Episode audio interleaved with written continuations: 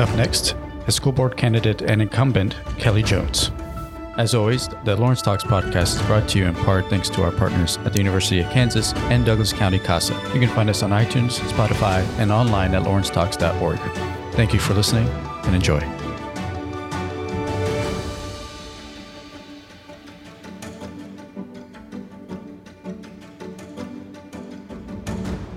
First, even though you're you're an incumbent and you've spent the last uh, four years, I believe, on the school board, could you begin by, for those who are just coming to this election, or maybe you're just uh, starting to pay attention to this uh, school board election, start by giving our audience a sense of who you are.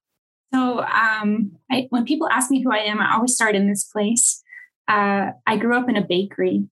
My um, family is from a little town in Yankton, South Dakota, and they ran a bakery. My parents had me quite young. Um, my mother was just the age my daughter is now. She was 19 when I was born. Her father was a baker, and my dad, returning from Vietnam, um, became a baker because he needed to support my mother and I. It took a couple years, but that's sort of the foundation of um, how they came to be together and where they ended up and landed and then spent their whole career as bakers. So, as a young child, I got up at four o'clock in the morning and I went to the bakery and I helped slice bread and get donuts on trays. And I poured a lot of coffee for a lot of farmers and a lot of police officers. There really were cops in the donut shop.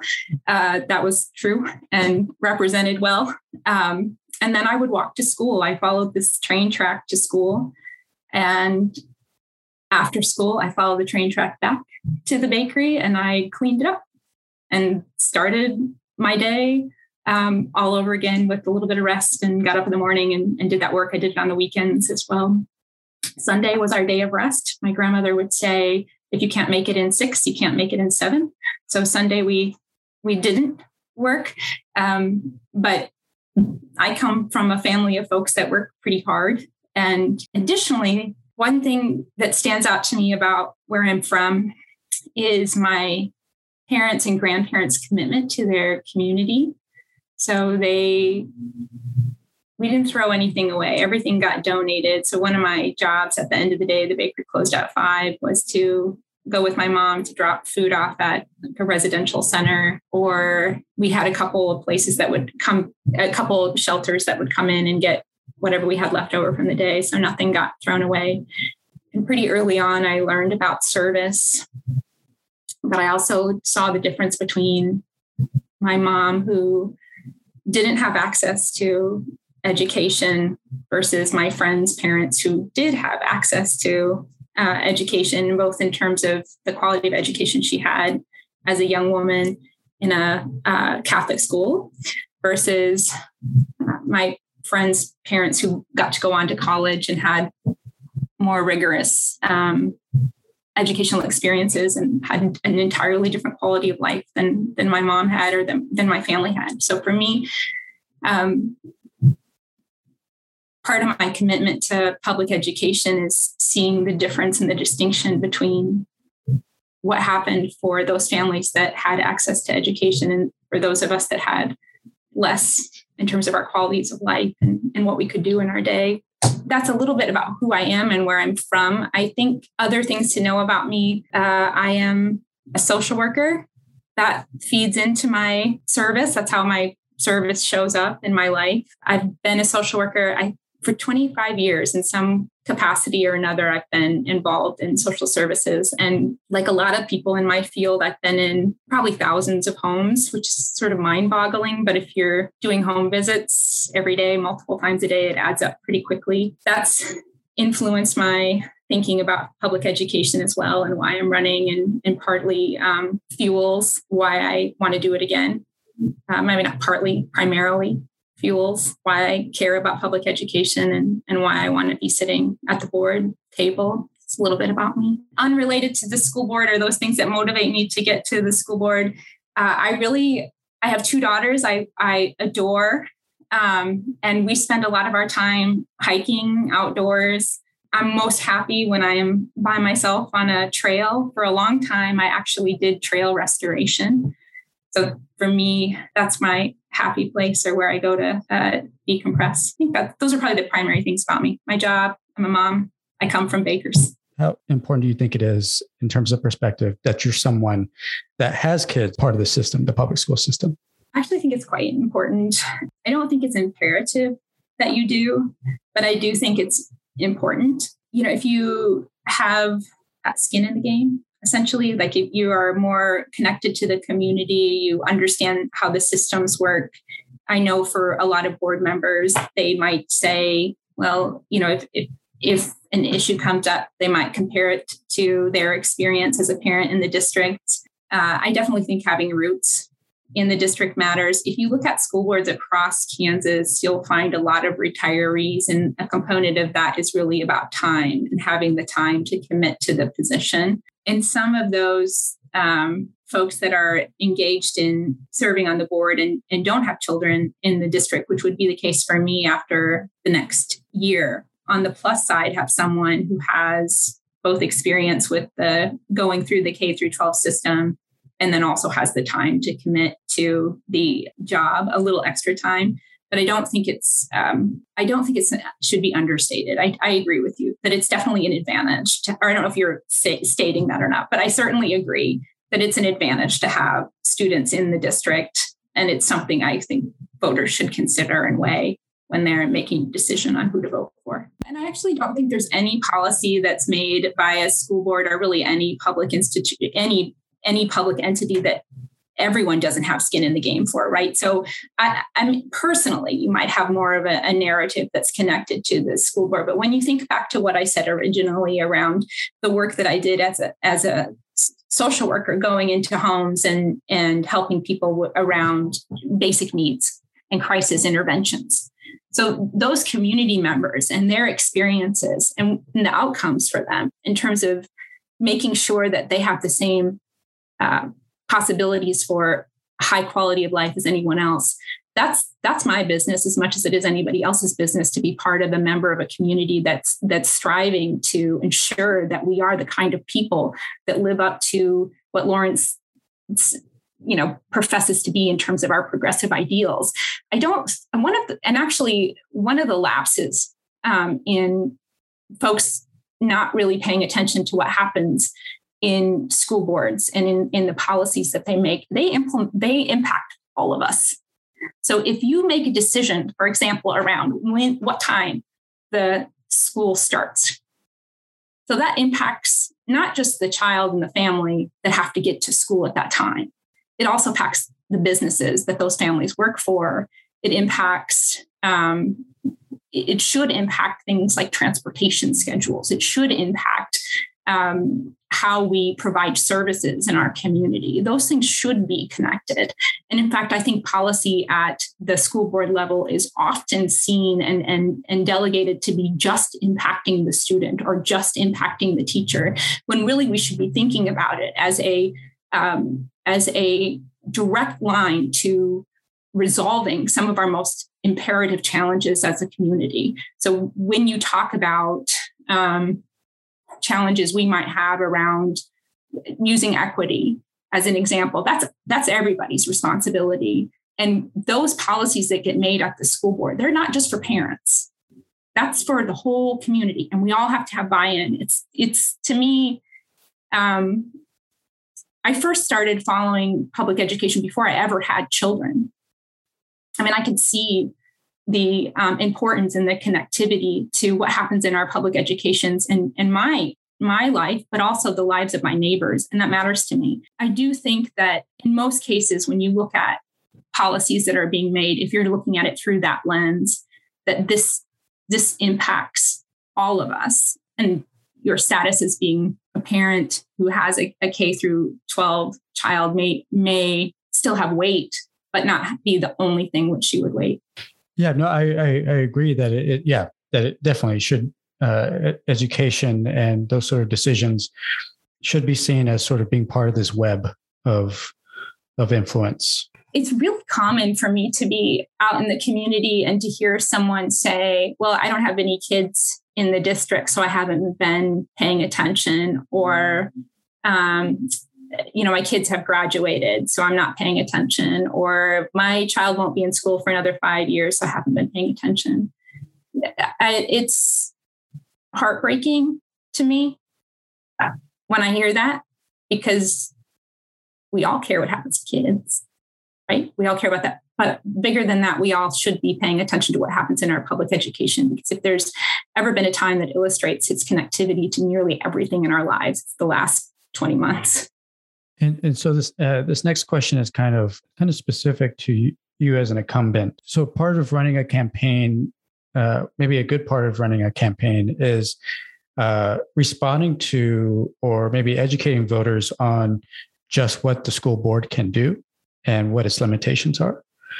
Uh, so if there's one sort of major misconception that you find always uh, coming up when you're talking to potential voters, what would that misconception be, and how would you what would you say to address it? So there's a distinction between governance and management. So understanding what is the part of the role of the board is educating around that distinction. So the board is um, governing, not managing, meaning that we're not in the day-to-day administration of a school.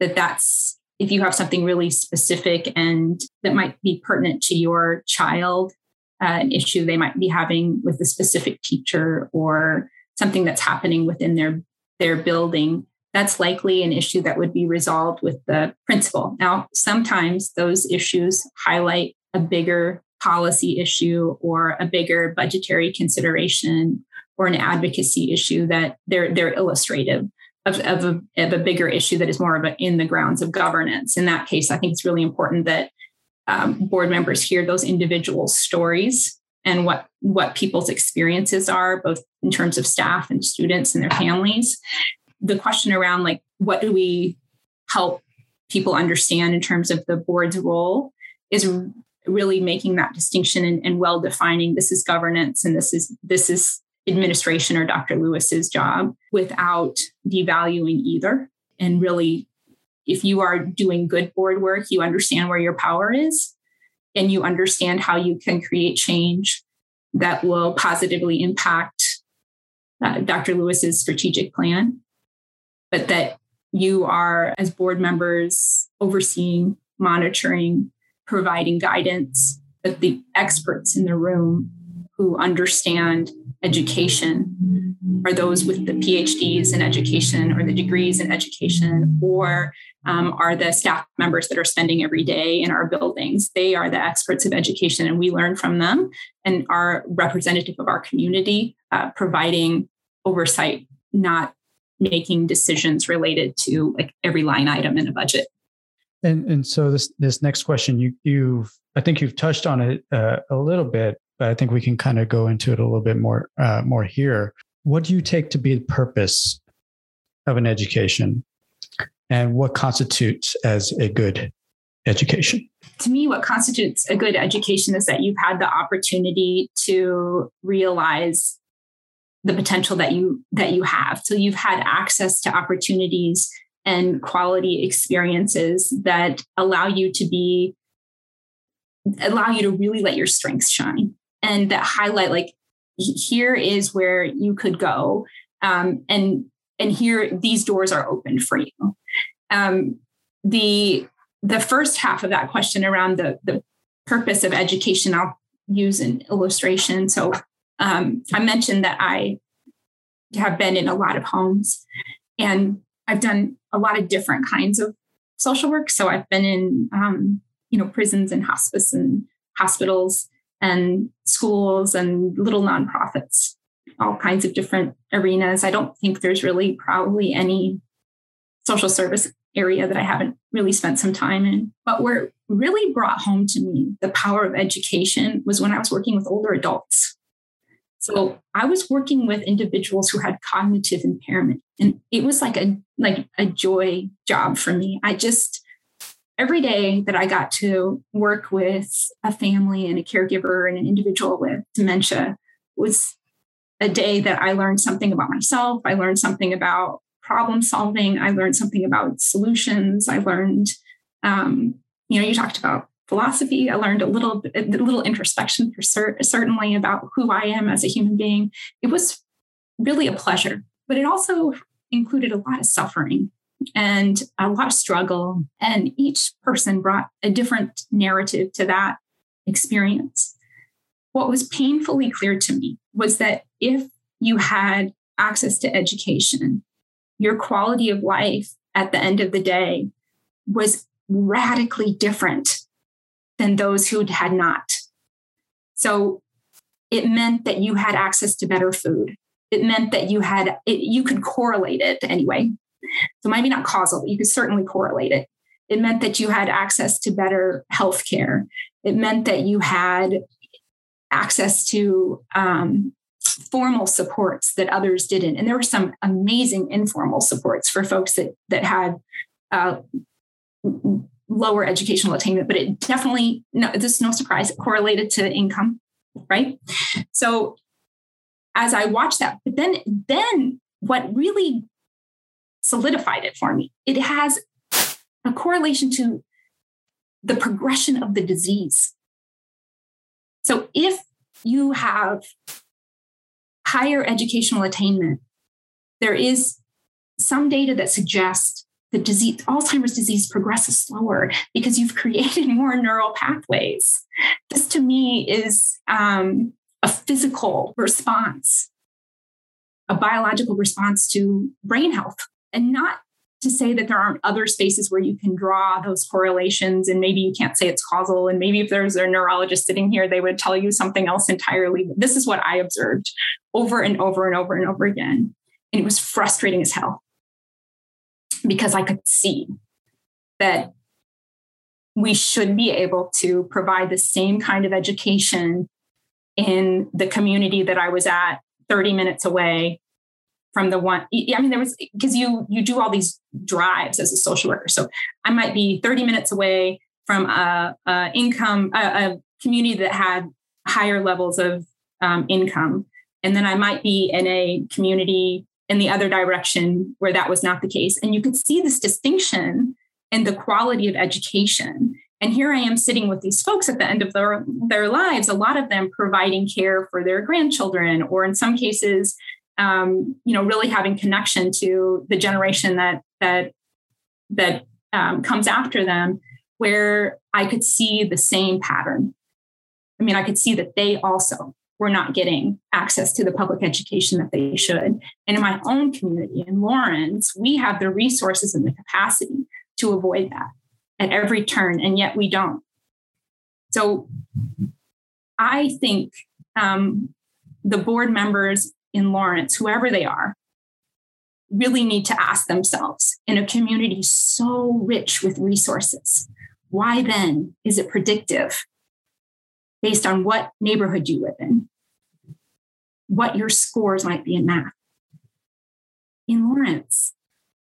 So I think at the board table, when you show up, you have to be making policies with that kid in mind so that as they age, they have the same access to quality of life to more just to more opportunity at every turn that they should have been afforded all along.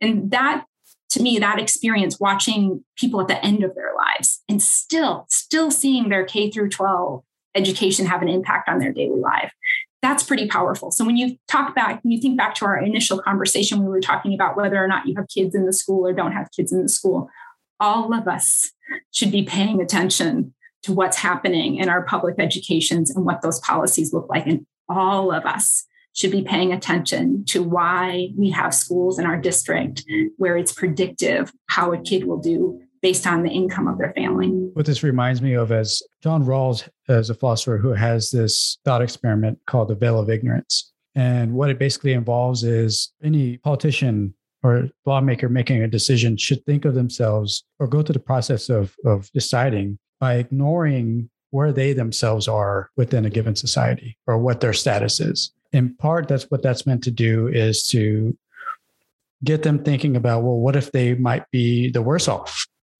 in a given situation? How would they want that a policy to affect them and if they were in that case? I think it's important to, as, as you mentioned, to think about uh, the least well off in a community and how a, a decision or policy might affect might affect them.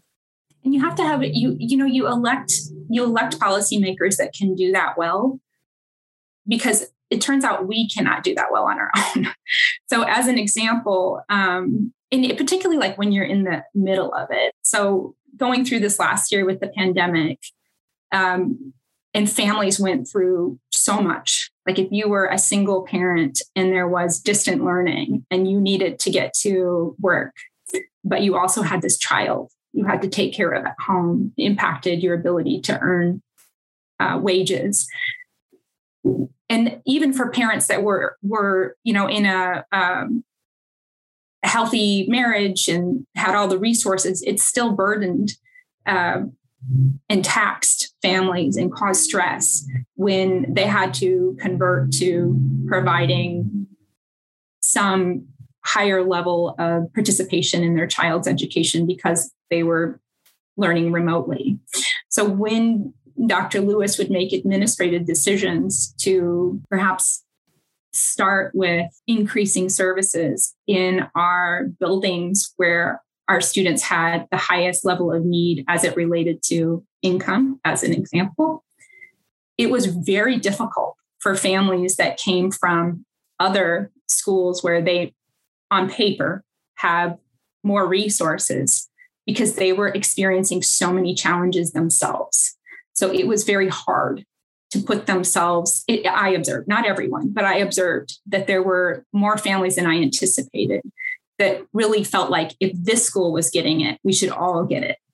So, you know, when you think about that, that idea about equity that we've all been talking about for the last 10 to 15 years, that it's not the same, um, that it's that it, equity might equal more resources here and a little bit less here. And you do that because you can you can monitor the outcomes and see that there isn't a a um, as negative an impact, or maybe even not even a negative impact at all for for um, the child from whom they come from, uh, the building of which there are more resources based on what we know about the families versus the school that might have 70 to 90% free and reduced lunch kids or kids that come from families qualify for that.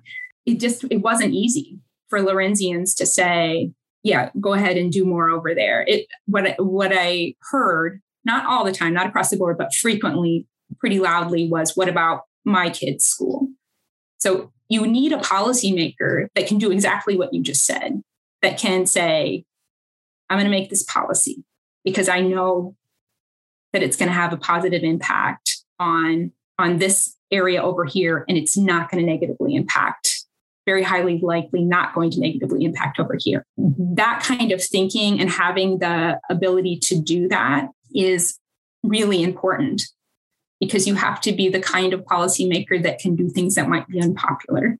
One thing that that your response brings to mind is um, this question that the city commission that uh, sort of is exploring on its uh, in its own sort of capacity is moving to a district based framework. Do you think that, given the, the sort of some of the disparities that you just mentioned, could the board be better served by exploring something similar? In terms of representation on the board, to make sure that you have folks that are from each space. Um, you know that I, I was thinking about that actually because they're in a community our size. I don't know historically how we came to elect board members at large. Uh, in the last 20 years that i've been in lawrence i've been following the school board pretty closely and it has been representative. Interestingly enough i think of areas not necessarily of identities. I think that is something we're, we're just now starting to see some movement in that is that is at the level that we would we would hope to see in other um, governing bodies. But I think that that it's an interesting idea, and I don't know. It's it, partly with the school district. The trouble is like how how you define those districts for the school district. Like, do you define it by? It's it's actually something I need to look more into before I. But I have thought about it. Like, do you define it by?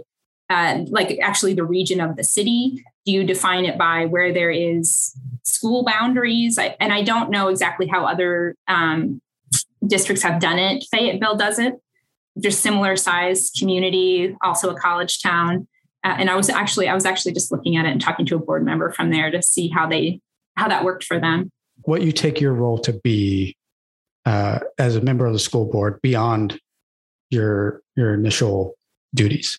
Yeah, so that that what is boardmanship in a way I think underlines that question. Um, I one of the things I think you, you, talked about earlier before we started recording is that uh, GR and I are friends. So I am also friends with Melissa Johnson, who I adore, um, and with Paula Smith and Carol and and Shannon. It really, that the members of the school board, and that's true with the the former um, board members as well. Erica Hill is somebody I admire um, greatly in terms of the way she leads.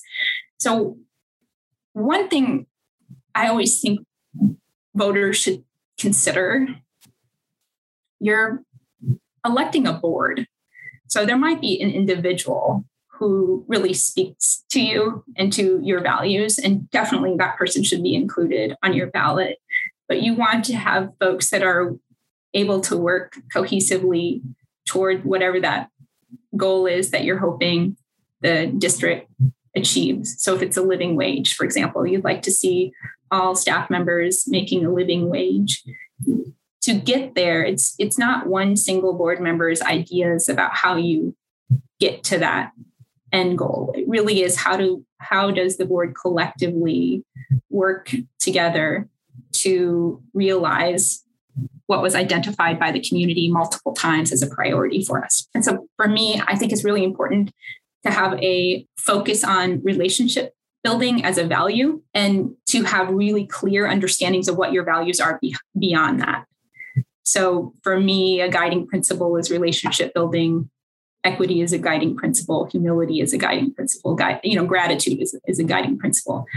I have to have those things front and center every time i'm on the board so that when i get triggered or irritated or frustrated by someone else's position that i can always come back to those guiding principles and it and it um, helps me focus my work as a collective so that we are modeling the way we hope groups work together for our students who are watching and for our staff who are watching so that there is a cohesiveness to our operations that that has the effect of creating trust in the board. That i think is a really important part of being on the board. And the way that i've articulated that since i since i've served one of the things i'm really proud of is this quite dull thing i did which was help Shannon Kimball put together a new board manual, 70, 80 pages long. Most of the work in Burden was hers, but I was able to contribute to it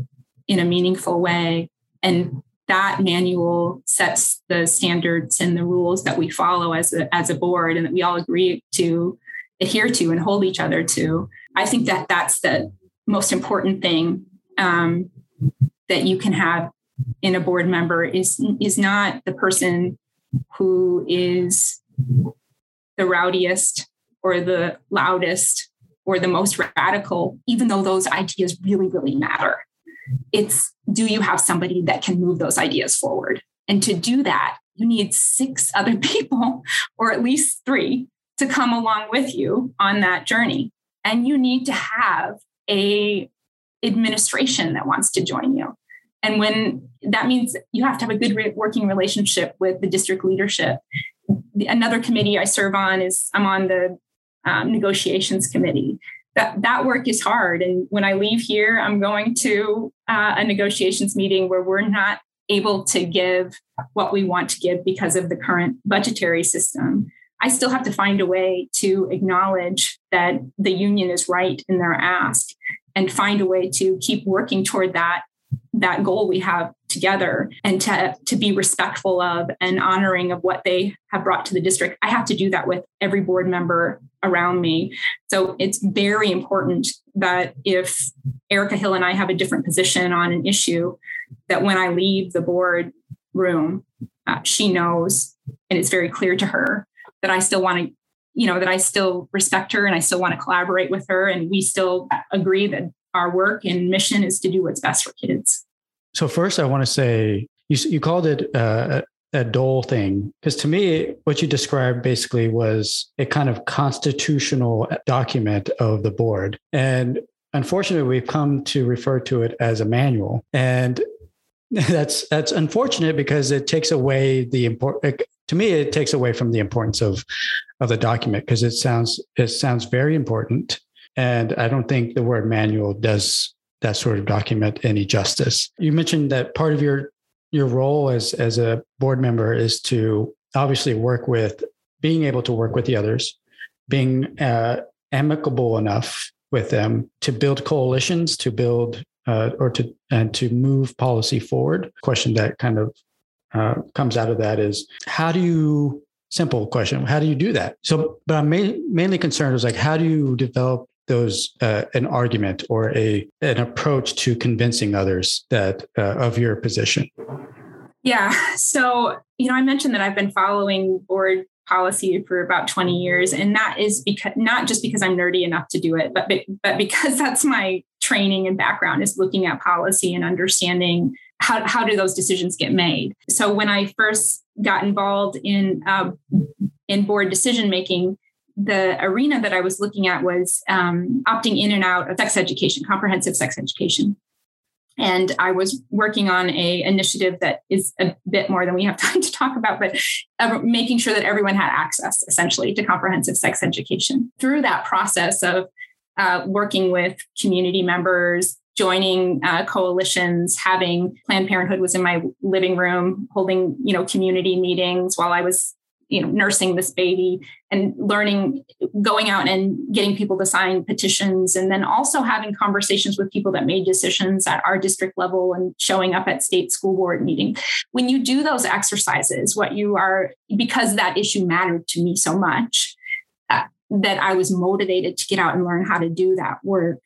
Then once you learn that skill and you see how things work you start to realize like oh this skill fits in this space as well. And oh if i know how to do to do this. If I understand how um, decisions get made here, I bet that's the same way they get made in this other space. So you spend this time building a skill set that allows you to be pretty effective when you get to the board table.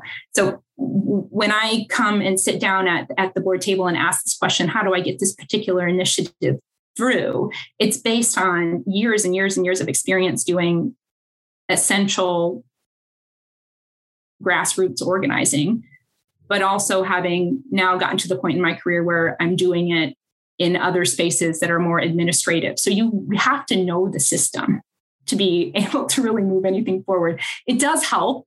The relationship building is very powerful, but you also have to know when to ask the question, where to ask the question, who makes the decisions, understanding who the gatekeepers are, that you talked about coalition building, that's not just board members. You have to understand who in the community you need to bring forward. Um, and so serving on committees where there will be people that are represented from different spaces is a good move. So if you, you know, I, I sit on the policy committee and we talk about the board manual. It's my favorite committee. It's me and a, a couple board members, and we go through um, and make, you know, grammatical corrections in policy and and move words like may to shall and just minor details that we move around but it has a lot of power. And i'll get to that in a minute but that that committee i love because that's that's nitty gritty work. But i also make sure that i show up at other committees where i can build relationships and hear like how how the ideas that I have, like, are they really the right ideas? Have I asked um, teachers, like, what does this look like on the ground? I have this idea, but what does it really play out? And then they tell you, and you go, oh, actually, that's not such a great idea. so you really have to be able to listen. So I have found spaces where I am gathering information and making data informed decisions. But I, I do want to say something about that policy committee. I had this I had I, I spent some time um, working in in prisons and it had quite an impact on me and the disparity in outcomes for um, students of color, student with mental health issues, uh, students from low income as it related to, to, to discipline was one of one of the issues, not not the only only issue, but one of the issues that when I first ran for the board, I wanted the opportunity to address. There is this policy that when I sat down at the board table said that administrator needed to make a best effort to alert a parent if a police officer was going to interview them, like a, a best effort that they had to have tried. So I don't know how you define that. You can change that language to say that they are required to contact a parent before before they're inter- investigated or before a, a, a, police officer interviews them. Not not. I mean, there are legal implications there, right? There are moments where the district has no authority the the um, to intervene in meaning that the police officer has some imperative reason to interview a, a child. But for the most part, that's not the case. So what we did in changing that word was give parents more rights, give and police officers really, when in talking to them, wanted better boundaries as well for when the district was reaching out to them. They were not um, uncomfortable with that change. In fact, it created a space where they were more likely to be called in for things that they should be called in for rather than disciplinary issues. So just changing that word to require had a huge impact. But you have to know all of those pieces. You have to have bothered to have a relationship with people at the administrative level, at the teaching level, with kids to understand their experiences in our school. And then all of the information that I brought to the table just from my experience before I sat down at the board told me that changing that one word could have a pretty powerful impact. And that's just one example, but coming to the table and getting everybody at, at, on the same page is not always easy. Um, but if you understand how the parts move together or or or not, um, that can certainly help with policy making in that role. There are other other things that boards do, but that's one. The, you know, the the other thing I think is really important um, for board members is knowing how and when to ask a good question and that skill is not necessarily something that you know when you sit down at the table. That might be something you develop over the course of a couple of years of sitting at the board and knowing um, what's the etiquette, and when can you ask. Um, there is a, uh, and much to probably the annoyance of some of my board colleagues, there is a part of the board meeting that includes board commentary. And I'm more typically will use that space to ask for additional information on an issue that I think really needs to be at the board table that might have otherwise been someplace else. And that just helps make sure that we're doing that, that job of um, monitoring how how things are are moving along. Dr. Lewis is a really good partner to the board, so luckily he doesn't usually disparage me too much if I ask for um, additional information. And certainly, you want it to be something that's relevant, not just busy work for administrators. Takes their time away from kids. And so this this next question is actually kind of about a word that I, I uh, when I was reading through some some of the the five year plan of the of the school board, this attention to the well being of staff and students. So I was wondering if you could speak a little bit about that. Yeah. So when we talk about social emotional well being, it, it is abstract, I suppose. But I think if you asked a person, are you well or not well, they can answer that question and, and, and self define it within a range. So there are ways in which we can capture that information and do. And we do collect that information from a, di- a couple of different sources. So we do aggregate data around social emotional well being and look at it in terms of our understanding of how our staff are doing. Some of those, those conversations are certainly um, also informal in terms of a, a, a principal's assessment of how their their particular staff is doing or how you know what challenges might be emerging for families or students within their building is something that you maybe do not you know in terms of you're saying like it could be abstract i suppose that usually they point to like increases in uh, behavioral issues. So, if behavior is language and you have a large sect of folks having issues or challenges with just being part of a, a classroom without being disrupted, it's probably a good sign that there's some social emotional considerations there. I have found that for staff, you know, if you ask around your partners there as well, so our union being one of our partners to ask what is what is their assessment of the morale of the folks that were working for us um, that also can be a good indicator of, of where we're at and whether or not we are meeting what would be considered an acceptable environment or culture in which you work. So I do think there are ways to measure it, and we do um, certainly measure it uh, at both informally and formally. There are a couple different tools that we utilize to look at social emotional health that are I'm pausing because I don't want to be. Um, I think as a as a social worker, looking at where we're at right now, this is an area where we could do better and that we need a lot of support. So, coming out of the pandemic, not coming out of it, kind of in the middle of it, still managing it, it's pretty clear to me that there are clinical levels of concern really at, at every space of, of where we serve. So whether that be our, our children, whether it be our the who the board serves, the staff, whether it be our, our community in terms of helping get us to a place where we feel like um, okay, everybody's in a good space, in a good headspace to be able to learn, to be able to teach, to be able to um, respond in a way that we want them to to a child. So I definitely think that right now um, we need to do more in terms of social emotional support uh, for for the whole community, and what that looks like is going to vary based on who it is we're talking about. But it could be you can probably have a pretty big impact in wages, as an example, for our um, educators. That's not going to change necessarily their um, clinical depression, but it certainly adds to the overall morale and whether or not you want to be in a building. There are, are team and uh, team building activities that can happen within a classroom and certainly can happen within a, a, faculty within a building that can add to your joy and want to be in the building and to be participating in it. Um, most of the educators I talk to, it's really clear to me that children and being in a building like fill their souls. And i would say that's true for every administrator i've seen interact with with kids as well. But in terms of your own taking care of our own personal mental health right now um, if we're saying that it is equal to academic outcomes so when which we are now we are asserting that academic outcomes and social emotional well-being are uh, equal footing and important to be addressed then we do have to look at how are we creating those spaces where people are getting access to services if they need them but also that we're partnering with people in the community that provide those particular services. So you know as, as you mentioned i'm a social worker and i, I do have some um, mental health background. I'm certainly not a um, a expert in that area. So if you had a uh, diagnoses and needed treatment, I'm not the individual that you would come to see. And I think that's important because we have people in our, our buildings who are brilliant at addressing the immediate need of the child in front of them who might be having a mental health issue. But if it is clinical, if it really is at the at the um, needing an intervention, similar to the school nurse might be able to address a um, scrape on on the arm, but if your arm is broken, you really need to get to the emergency room. So it's important that we are partnering with those who have experts in, in that area.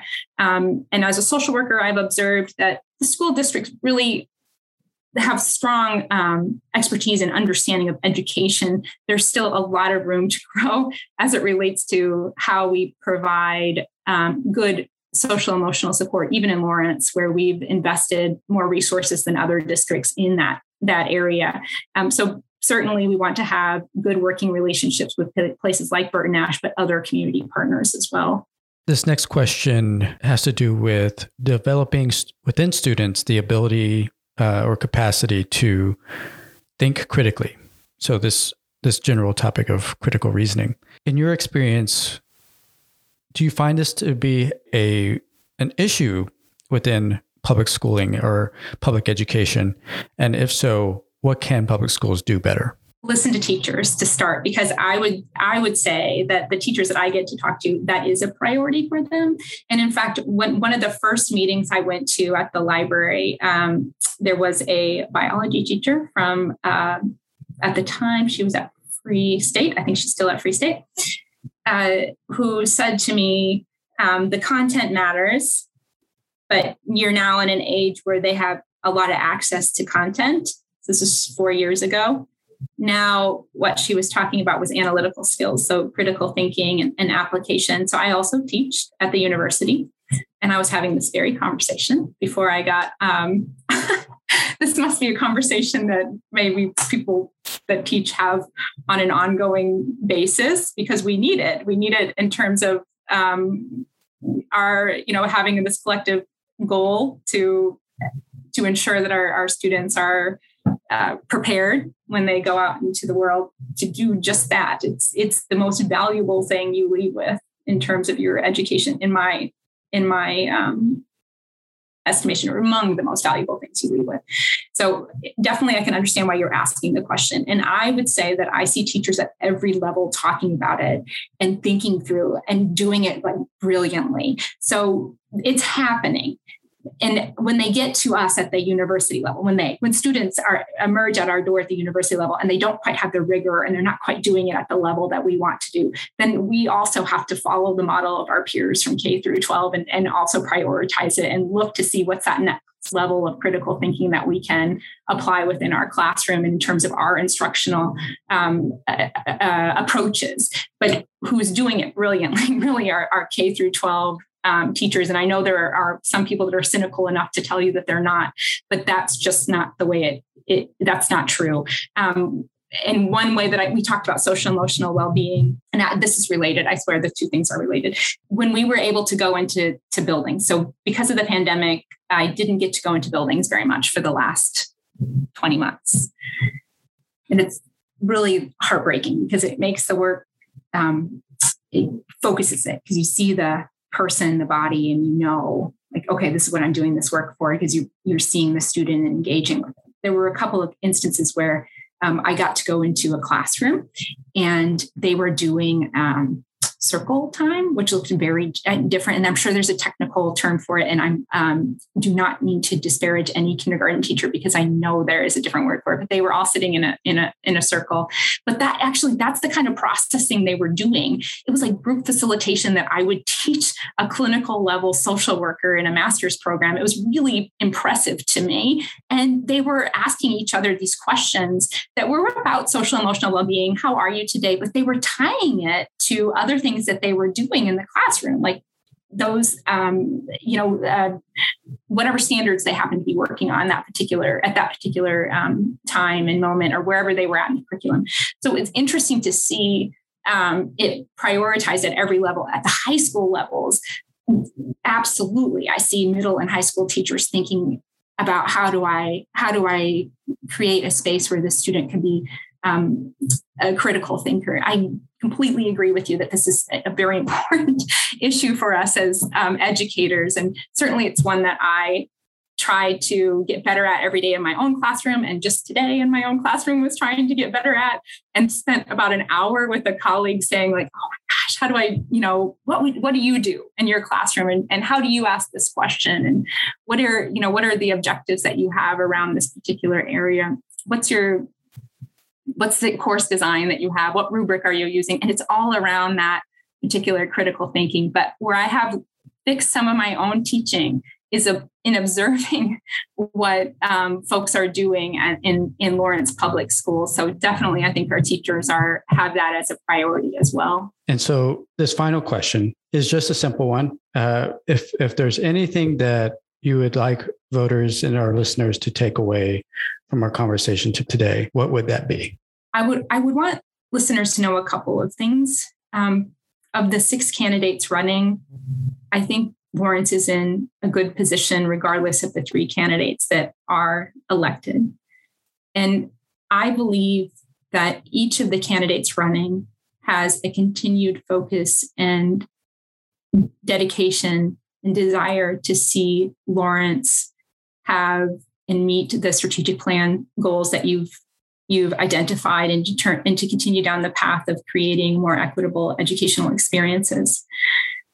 I am not worried about the candidates. One thing we didn't really get to that I think is important. So this is a takeaway that I um, not not to bring up a new issue, but the the space in which school boards occupy right now in our communities and in our in our state um, and nationally is different than it has ever been. You are seeing them politicized more than you would want to see them politicized. You are seeing parties whose um, orthodoxy has always been let local governments rule, now creating diverging ideas about what that means or how they interpret that. And while I was board president, there was legislation around how I ran my meetings. Um, and down to like the you know when i called them so there is a change right now uh, as it relates to where school boards occupy space in our community and what their role is. And it's very important that, regardless of who is elected to these positions, that we have a community that doesn't allow the divisiveness that we've seen in other spaces to occupy Lawrence because it will get in the way of Dr. Lewis being able to do his job. My one ask of Lawrence is that it lives up to what it says it is, which is this community that cares about our kids. And that means allowing um, people to come to the board and to protect them from what is a clear attack on um, on school boards at the moment. I'm fine, honestly, with whoever ends up at the table, and I'll be there to support them. And I am very passionate about making sure that we're doing what's right for kids. And I'll continue to do that in the community in one form or another. I know I'm ready to serve on the board again. Um, and I know that I'm ready to to help us move forward. But I really, I really believe that Lawrencians need to be mindful of where we are right now um, and protect our our school board and our district from the consequences of um, a changing discourse. With that, Kelly, I want to thank you again for joining me on the show today and, and sharing your thoughts about education and your role on the school board. Thank you so much. It's been a delight. Appreciate it.